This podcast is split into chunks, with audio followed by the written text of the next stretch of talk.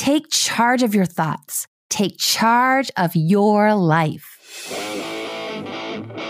Psychologist, author, speaker, musician, former professor, and the host of Love and Life, Dr. Karin Anderson Abrell.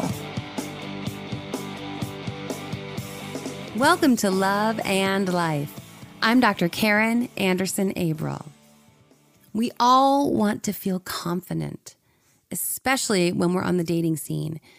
We want to lead with our best self. We want to approach a date empowered, knowing who we are, feeling and believing that we have so much to offer a relationship. We want to have that kind of energy that, hey, nice to meet you, and you are lucky to meet me not in an arrogant way, but in a fully self assured way.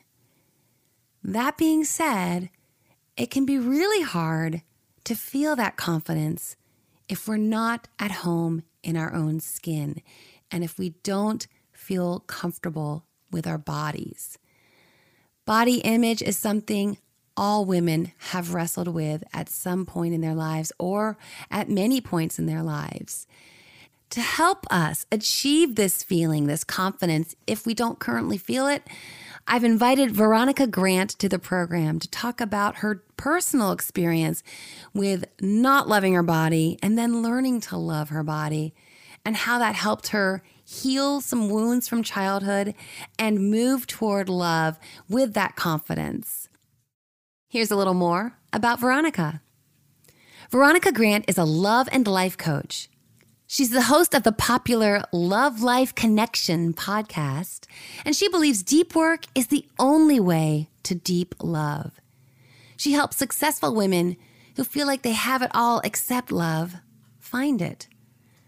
Veronica's work has been featured in Oh, the Oprah Magazine, Cosmopolitan, Your Tango, and countless podcasts, including Let It Out and Mind Body Musings. As someone who struggled in love herself and was tired of unsolicited and usually patronizing dating advice, even if it was well meaning, she created the resources she wished were available before she met her husband. Through her binge worthy podcast, free challenges, and coaching, she's here to shake up how you find love, even in our swipe right, swipe left world. A few of her guilty pleasures include psychoanalyzing TV and real life famous couples, hiking with her husband, pup, and new baby, and sushi everything. Have you heard? You can now listen to my book, Single is the New Black. Don't wear white till it's right. As you know, I wrote the book I wish had been available to me when I was single. So obviously, it's not about how to snag a man. Rather, it's all about how to stay strong amidst single shaming and remain true to yourself and never settle for anything less than an extraordinary relationship. Find it on Audible or iTunes. And for a free sample, check out chapter 11 of Single is the New Black in episode 145 of Love and Life. Veronica, welcome to the program. Thanks so much for having me. I'm excited to be here. So, you are a love and life coach. So, you're kind of the perfect guest for the Love and Life podcast. and let's start with kind of the topic of today. I don't think mm-hmm. there's a woman on the planet who hasn't had body issues. You know, in the day, there were a lot of eating disorders among my peers in high school and college. So, this is a concern that every woman wrestles with to some degree. So, tell us a little bit about your personal journey, if you would. Yeah, I'm happy to to share. So I started actually my business as a health coach because that's what I thought my journey was all about. I remember the first time I felt fat was when I was 11 years old. And that was also the first time I decided I was going to go on a diet.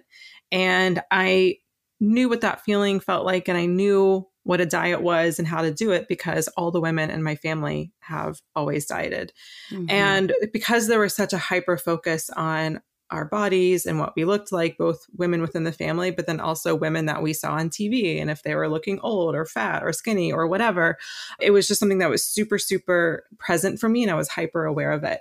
And so when I felt fat, it was like, uh oh, you know, this is bad. Something, something bad might happen. And so yeah. I went on my first diet. And then from there, it was just constantly like trying to lose five more pounds, 10 more pounds, or, you know, whatever the magic number of the day was for me. And so obviously at the time I didn't understand what was going on, but what was going on that I now know looking back, um, you know, and, you know, retrospectively is I learned to get validation, especially from my mom, but really all the women in my family, but again, especially my mom, um, through being a certain size.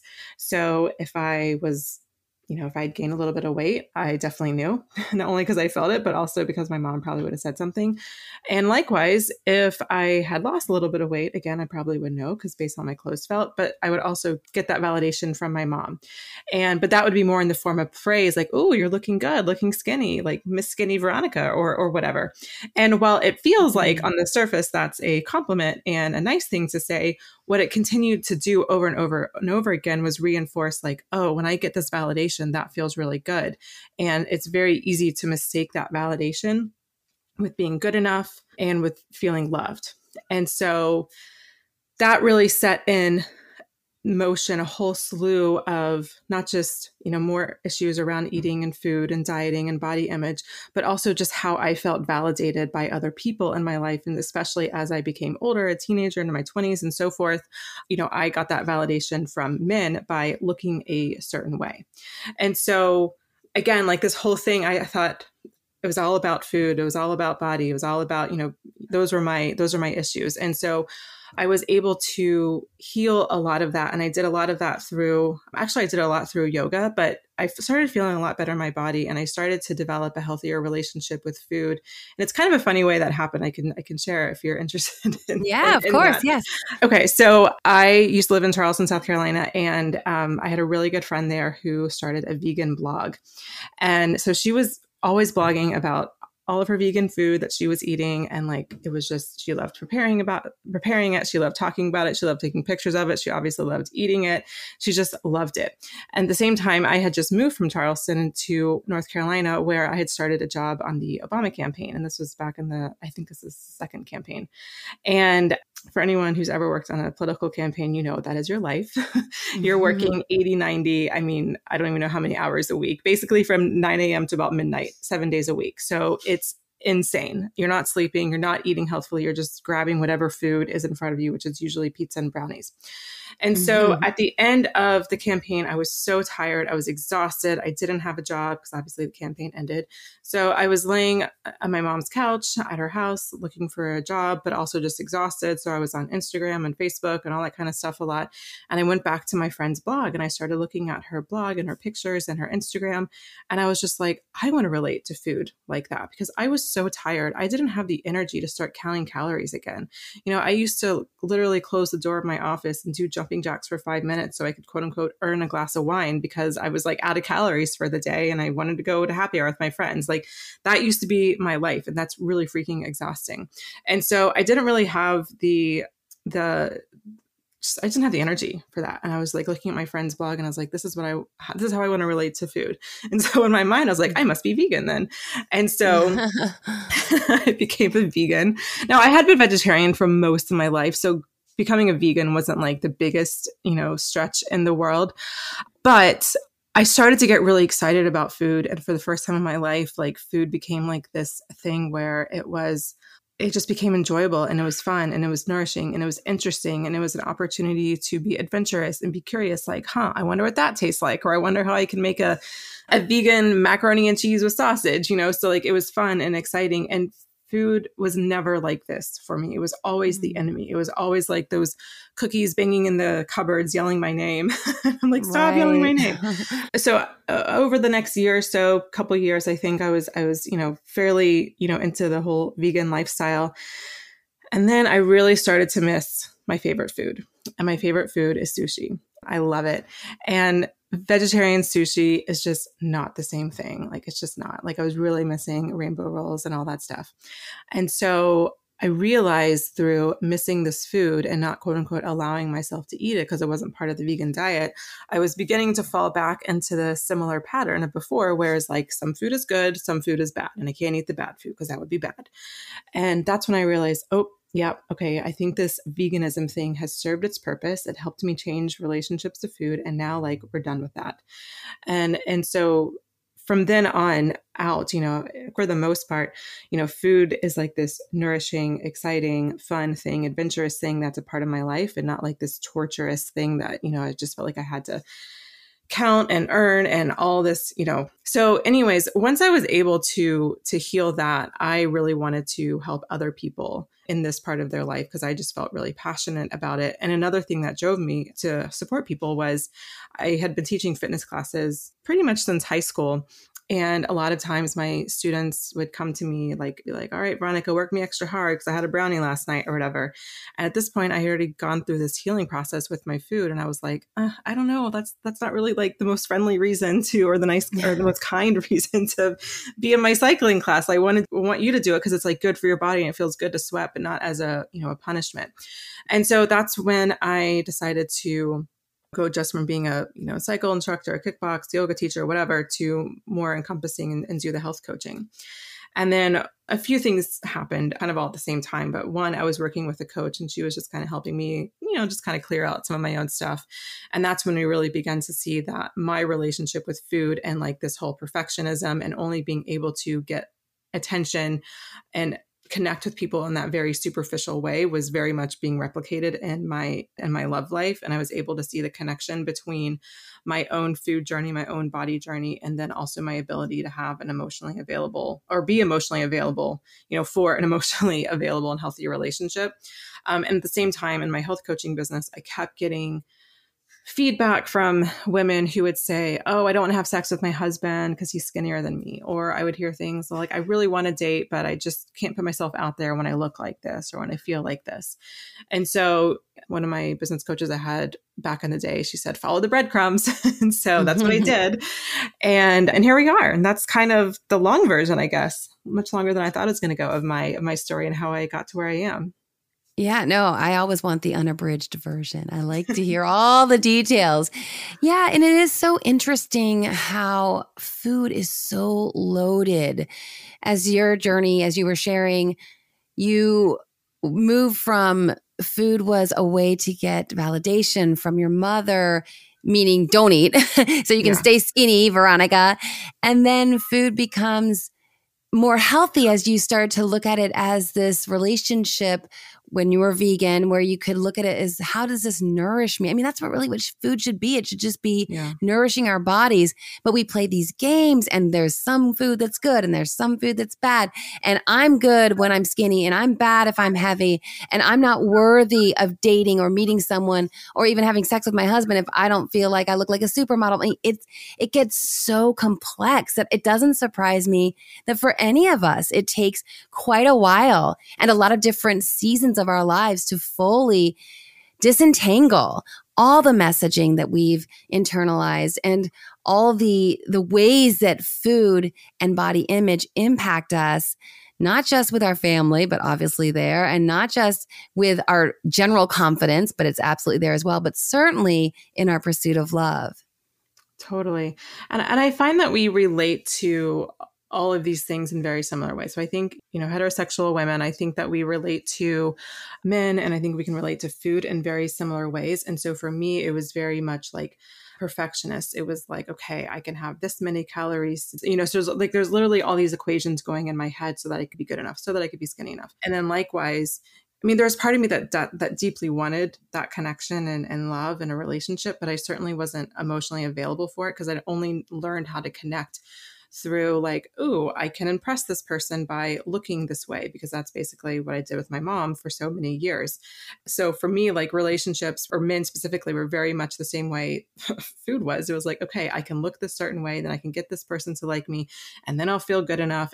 And so once the thing with food was able to shift for me, then that allowed me to open up emotionally because either A, food wasn't a way that I either ate my emotions or it wasn't a way that I managed my emotions. It just became something that I enjoyed and found other outlets to handle more difficult emotions, which then opens me up to the kind of man that I wanted and the kind of relationship that I wanted. Yeah, and I love that the vegan season that you experienced helped you make friends with food, which had been the enemy, and to enjoy it. And I think just the fact that instead of the rigidity of the counting calories that you spoke to, which had been part of your experience with food before, now the rigidity was like, okay, I can't have meat or animal products, right? So there's still rigidity, which actually probably served you as you were kind of moving toward where you are now with more freedom. But that rigidity then also, because that vegan lifestyle, just in and of itself, it seems like, I mean, I guess this maybe isn't true. I guess you could be vegan and eat Doritos all day. I don't know. Is there any animals? Yeah. I mean, I guess you could, I don't know if there's seasoned Doritos actually, but um, yeah, it certainly encouraged me to, yeah, I don't know. Like, cause I was always like a healthy eater, but again, like that was coming more from like an unhealthy place like from where am i making these food choices and mm-hmm. so it mm-hmm. the come from went from like this very methodical control place in order to feel something i wanted to feel versus like this food is just going to be nourishing and it's going to be fun and sometimes that might mean i eat like a vegan brownie with like extra chocolate or whatever but there wasn't like the same level of like guilt or or there wasn't any guilt. It was like, yeah, this vegan chocolate cake is awesome. Yeah. you know what I mean? I think the vegan lifestyle, and I could not because cheese. but I know. for me, it was sushi. I was like, ah, I have sushi. but I think it just it's inherently more healthy. So it probably, and like you said, you were a pretty healthy eater, but not for the right reasons, and that kind of yeah. ushered you into a more like I'm eating to nourish my body. I want to circle back to your mom a bit, a little bit, because I I don't know a single woman who doesn't have some sort of messaging that they still carry along with themselves based on what mom has said to them. And I do, with my adult eyes, I think that our mothers did the best they could with what they had available to them. And because they validated themselves by virtue of how thin they were and the number on the scale, they passed that on to us in hopes that they could. And again, it's a bit twisted, but the, I think that it comes from a pure place. I think they wanted us to feel what they felt when they were thin, right? Then yeah. they would feel that confidence. And it's messed up because we want to be worthy and feel confident for who we are, whether we're 10 pounds or 20 pounds heavier than we were last year or not. But mothers sometimes inadvertently can really do some damaging messaging or provide some damaging messaging for their daughters. But really, they're trying to help us have that confidence that they so desperately want us to have. Yeah, I I totally I mean, I totally agree. Like, I don't think, you know, my mom like had malice or any kind of ill yeah. will. I think most parents want their kids to have better than than they had. I think that's generally true. Their parents or their mother specifically just wanted to protect them from the awful feeling of feeling too yeah. fat or so it certainly comes from love, but it's more of like a fear-based love, you know, like, oh, we don't want to be mm-hmm. like this because that's not going to feel good. So we can look at it, you know, from a very logical perspective and have some compassion for that. And I think that's super helpful to do. But I also think that we do need to still do the emotional healing, even if we have the logical awareness of why she did what she did, because we can't really heal emotions through logic. And so we can't really heal the the wound that it creates around the body through just trying to justify oh well you know my mom did this because of da da da da da. And so so right after i finished the obama campaign i think i was still a vegan at this point was when i decided to get my yoga teacher certification. And a lot of yoga teacher certifications are also really just about you and your own work. So it required a lot of journaling a lot of different breathing exercises and techniques and um, a lot of meditation. And so when you're spending that much time with your body, it's hard mm. to not connect with it in a different way. And so, what I think what was going on, and it just happened to be perfect timing, is I had developed this new relationship with food after being a vegan. And then I began to really just heal my relationship with my body because my body was my enemy for a really long time. And so, there's a lot of there's just a lot of pain in that and there's a lot of distrust. And so during those months of my teacher training, that was probably the best I ever was at meditating. And because like I would get up and I would do like an hour of all the exercises we were supposed to do, the movements and everything like that. And I think it really allowed me just to feel at home in my in my body again. And then, gosh, like we can talk about how many things that can open up for you, especially when it comes to dating and relationships. And it wasn't that long after that that I met my now husband. And I mean, for me, at least in my process and journey, it, it all worked out in divine timing. Like, I think if I had met my husband like years before, before I had gone through this whole process of being a vegan and then doing the teacher training where I really healed a lot with my body, you know, I don't think I would have been, I, I wouldn't have been available for it because I would have just been like too busy trying to get that instant attraction or that instant gratification versus like that deeper, kind of more slow burn attraction. Yeah, I love hearing you speak to that. Can you also share a little bit about that process of truly finding that emotional healing, which leads to acceptance and loving and being at home in your skin and in your body. So, with your clients that you work with, is it a yoga based practice or are there other ways people can begin to do that work to start that healing and start to love themselves and, and in particular their bodies? Yeah, so I I don't do the yoga with my clients, but I do a lot of meditation with my clients. So I think of doing the meditation as like the equivalent of a runner doing squats. It's not necessarily mm-hmm. the sport that you signed up for, but like it helps you get stronger at the sport you want to mm-hmm. do. And so when you have a solid connection with your body, and I do think meditation is ultimately what helps you do that, it helps you navigate the dating process and then relationships much, much better for a lot of reasons. One simply is when you're able to cultivate a relationship with your body, which is the place where intuition lives, then it's much easier to navigate like, okay, what feels like the right call here? Or what feels like the next step that I want to take here? Or what is it that I want to ask for? Or what is it that I want to text this person? And also, it's much easier to catch red flags or at least to not ignore them. If you are in your head about, does this person like me? How do they feel about me?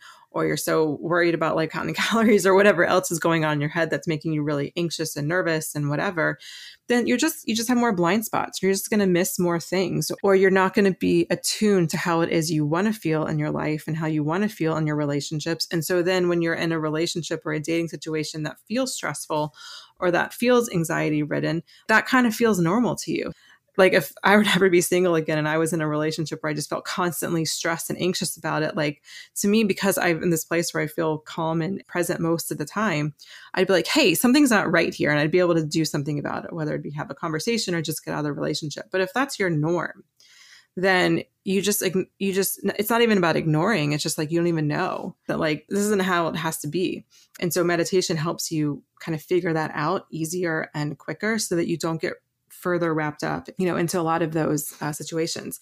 The other thing that it helps you do is be more emotionally available. I think, especially for heterosexual couples, straight women specifically, it's very easy to point the finger at men like, oh, they're not emotionally available because they're not texting back or they're non committal or they're aloof or all of these things.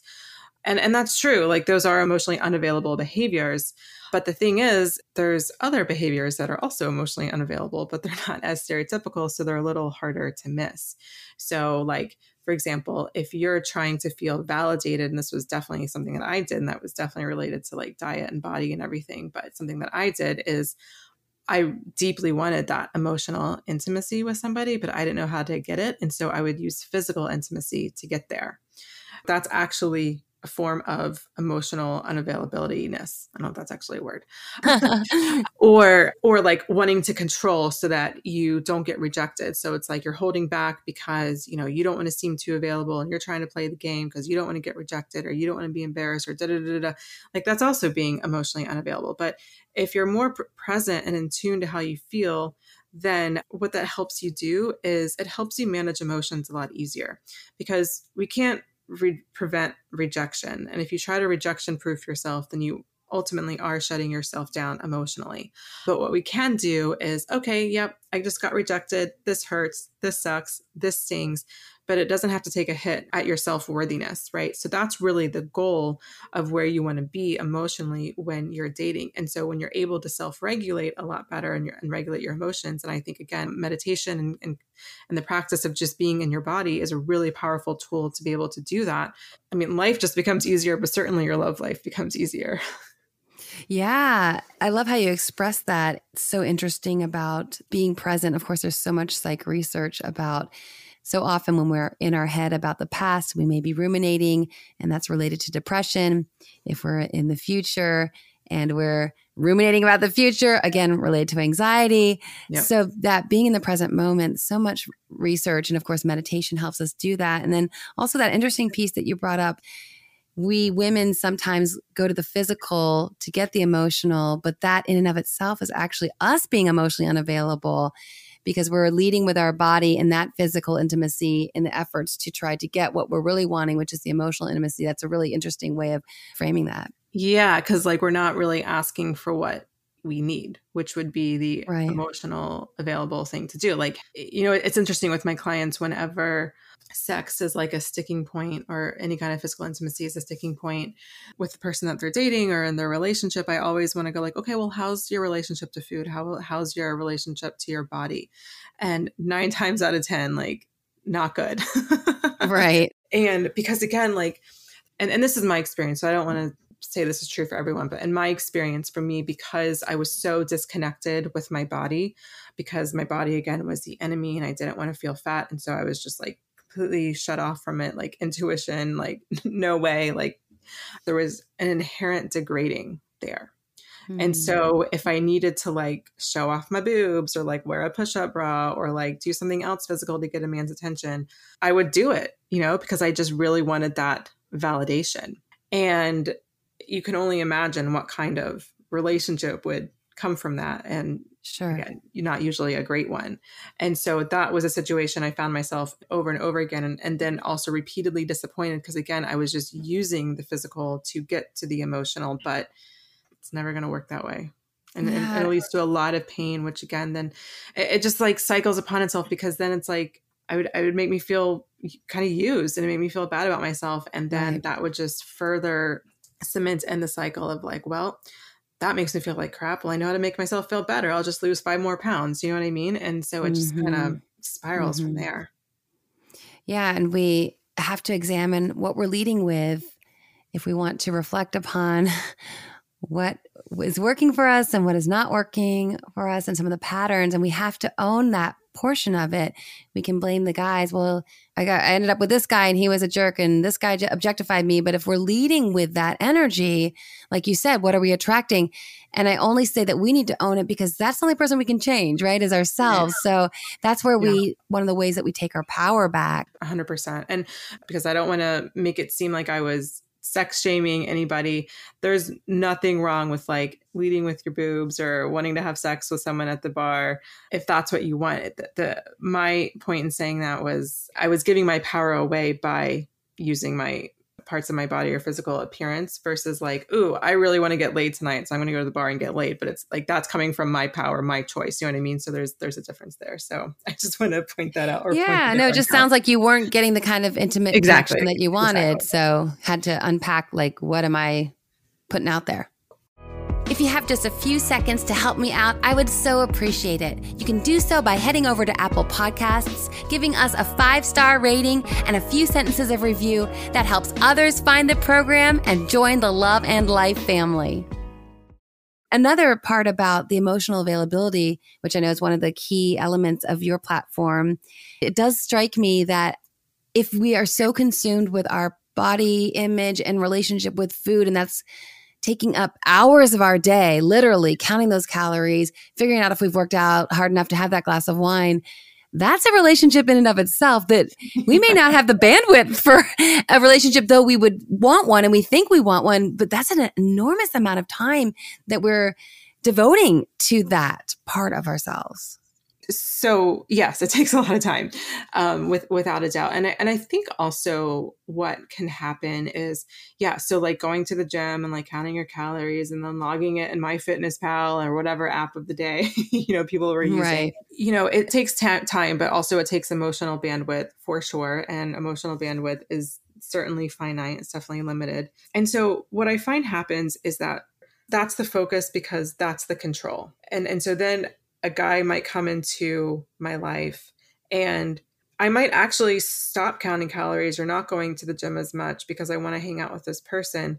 But then he just kind of slides in to this thing that I need to control via mm. like mm-hmm. texts and did he text back or did he get did i get the last text or did he get the last text or you know do we have another date on the calendar like those became the calorie counting so if, if you have anxiety, for example, and the thing that you're feeling anxiety about, like let's say it's about money or so, and you think it's about the money, and then like the money situation gets solved because maybe you get a promotion or maybe you get an inheritance or maybe, I don't know, you win the lottery or something um, without actually getting to the root of what it was actually about, then you'll probably just transfer the anxiety to something else. Right. Mm. And so for me, like ultimately it came down to control so that I could just feel some semblance of security because I really believed for a long time that if I just had a guy in my life and I was married, then like I wouldn't be worried about life because like I would have a plan. Like a man was my plan, you know what I mean? And it wasn't until I had to let go or until I let go of both the dieting and the exercise and, and the calorie counting and letting go of controlling the relationship piece did this vacuum finally open up and like, oh, okay, okay, I can't control anything to manage my emotions now. Now I actually have to learn how to do that in a healthy way. Mm-hmm. Yeah, that's such an important point. If we don't resolve what's at the root of what's manifesting as anxiety about money, for example, or anxiety about body, if we don't resolve it, then when we get the money or get the body we want, we're just going to transfer that energy to something else because we've never really, as you were saying, healed the the core cause. It's a really important point. Yeah. Totally. Are you looking for customized, personalized gifts? Mug Shop Montreal by Bree Jackson has got you covered. She offers a beautiful selection of high quality, personalized custom products. What started off as a fun project for family and friends soon developed into a passion for creating custom keepsakes for anyone, for any occasion. She decided to take the plunge and follow her artistic vision by creating Mug Shop Montreal, a home based business where she collaborates directly with her clients, using their inspiration to design a detailed, heartwarming souvenir that many have given as gifts or have decided to keep for themselves. You can visit her on Instagram and Facebook at Mug Shop Montreal to browse her lovely products. So, for some of your clients, like you said, that, and I think this is a lot of women on the dating scene. I mean, it's a jungle out there, it's not easy. The apps make, I think, what was already an arduous process, it makes it even more, I, I guess, brutal. People feel very disposable. They feel that if they don't have this incredibly captivating slew of photos that they won't meet anyone there the tendency to feel that we need to be so perfect. It's even worse than ever. And, and then, of course, filters and, and the social media and all the things. But you submit that we can feel confident dating at any body size. So, share a little bit with the listeners how they can go about building that confidence, even if they're not at their ideal weight. Yeah. So, one of the things that I always come back to, and this is really a lifelong process, you know, because we'll go through different seasons in life. I just had a baby. So, like, a lot of this old body stuff has been coming up for me. Um, sure. you know, especially over the the summer when like shorts and bathing suits and da da da.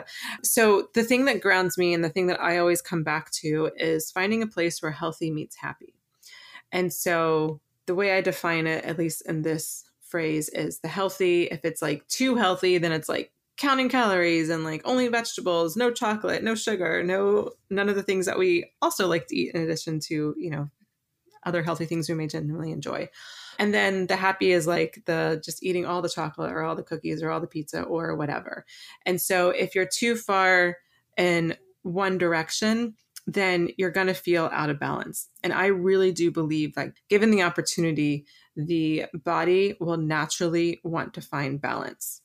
And so if you are always like again counting your calories and being really strict like the body is going to maybe be able to do that for like a week or two maybe a month if you're like super strong-willed.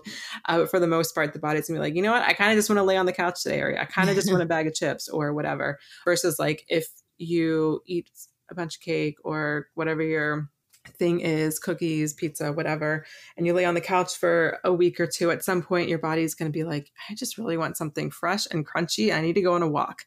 And mm-hmm. and so I use this idea time and time again in my life and in my clients. And I have to say, like, I rarely speak in absolutes, but this has never not worked.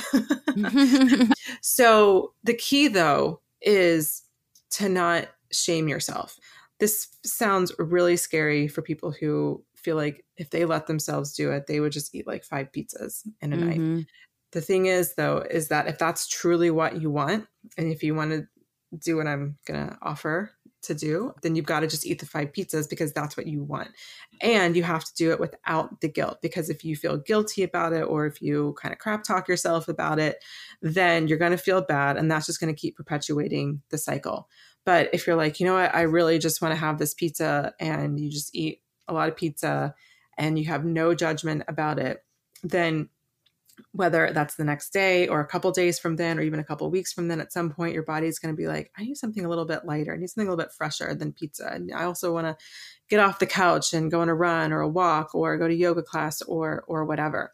And when you're at that place where healthy meets happy then you just feel good in your body and if you feel good in your body, you're going to be able to show up more confidently because confidence, like, you know, I know it's beginning to sound a little cliche, but it's kind of true. Like, that comes from within.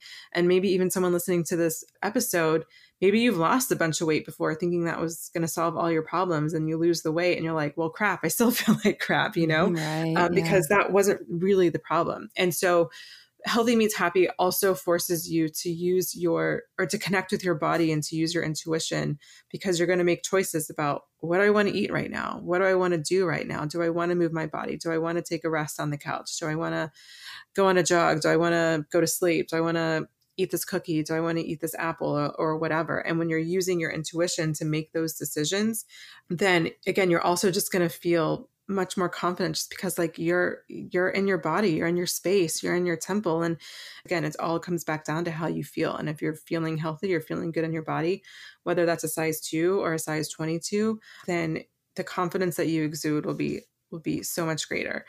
And then on the surface i just feel like it's important to point out that like if some if you're going to lose a bunch of weight so that you're attracted to somebody and you can fit into a size i don't know six or eight or whatever feels i know it's all arbitrary so whatever feels small to you and someone's only going to date you when you're that size like come on you don't want to be that person anyways. Yeah no that's so true and that's something that i encourage my community to think about all the time that instead of getting in our head about like you talked about and we've all been there uh, did he text me? And wait i texted him and he didn't text back. Uh, what does that mean? And start over analyzing it. And yeah. what did i say something that if, yeah if you said something to scare him off he's not your guy. Yeah. Right? Totally. If, right? i mean it's simple as that. So trying to resonate with our authenticity and trusting and truly believing that that is the best way to meet our person because if we are being totally ourselves, and of course, it's not like the first date, we're like, and this and this and this about me. You know, I mean, we can reveal who we are in stages, which is pacing a relationship, which is wise to do. But when we are fully ourselves, then the people who aren't meant for us, they they will go by the wayside. And that's really a wonderful thing. Instead of framing that as, did I just get rejected there?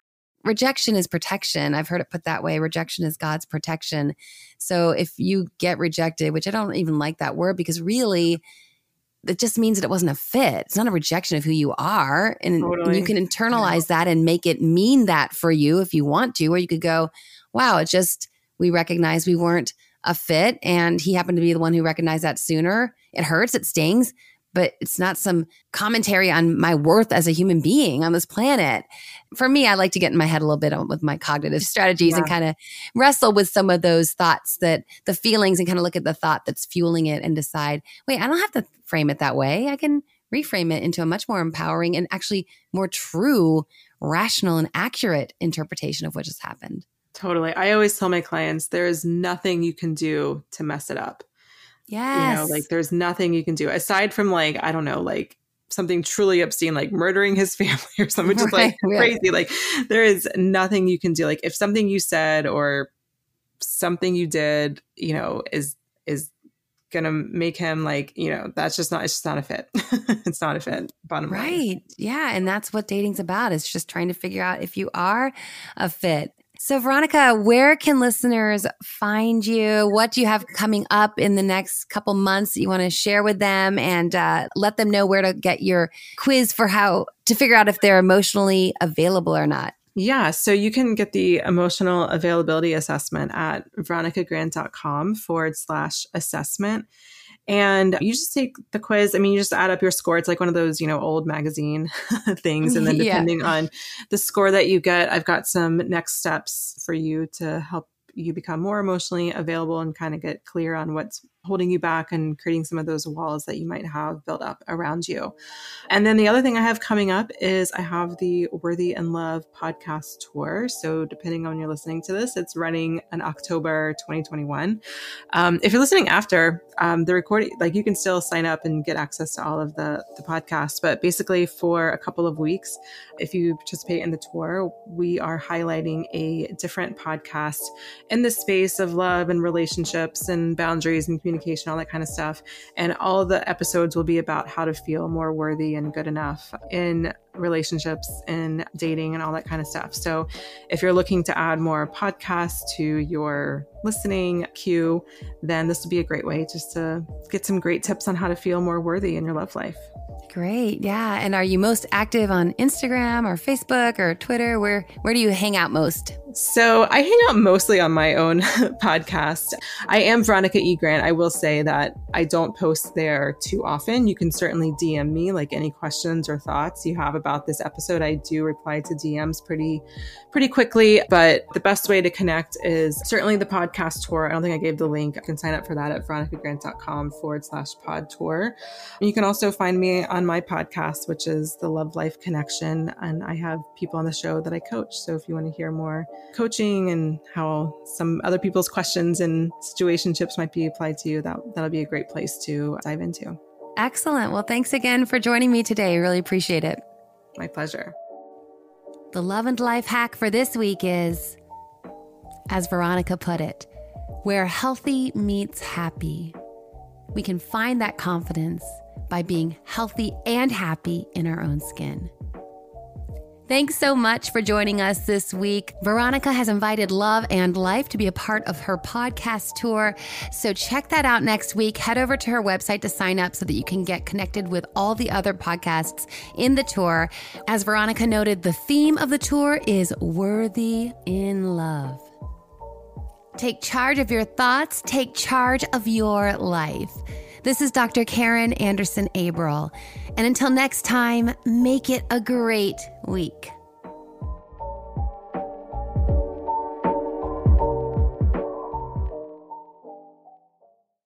Love and Life is produced by Tim May and hosts and executive producer Dr. Karin Anderson Abrell.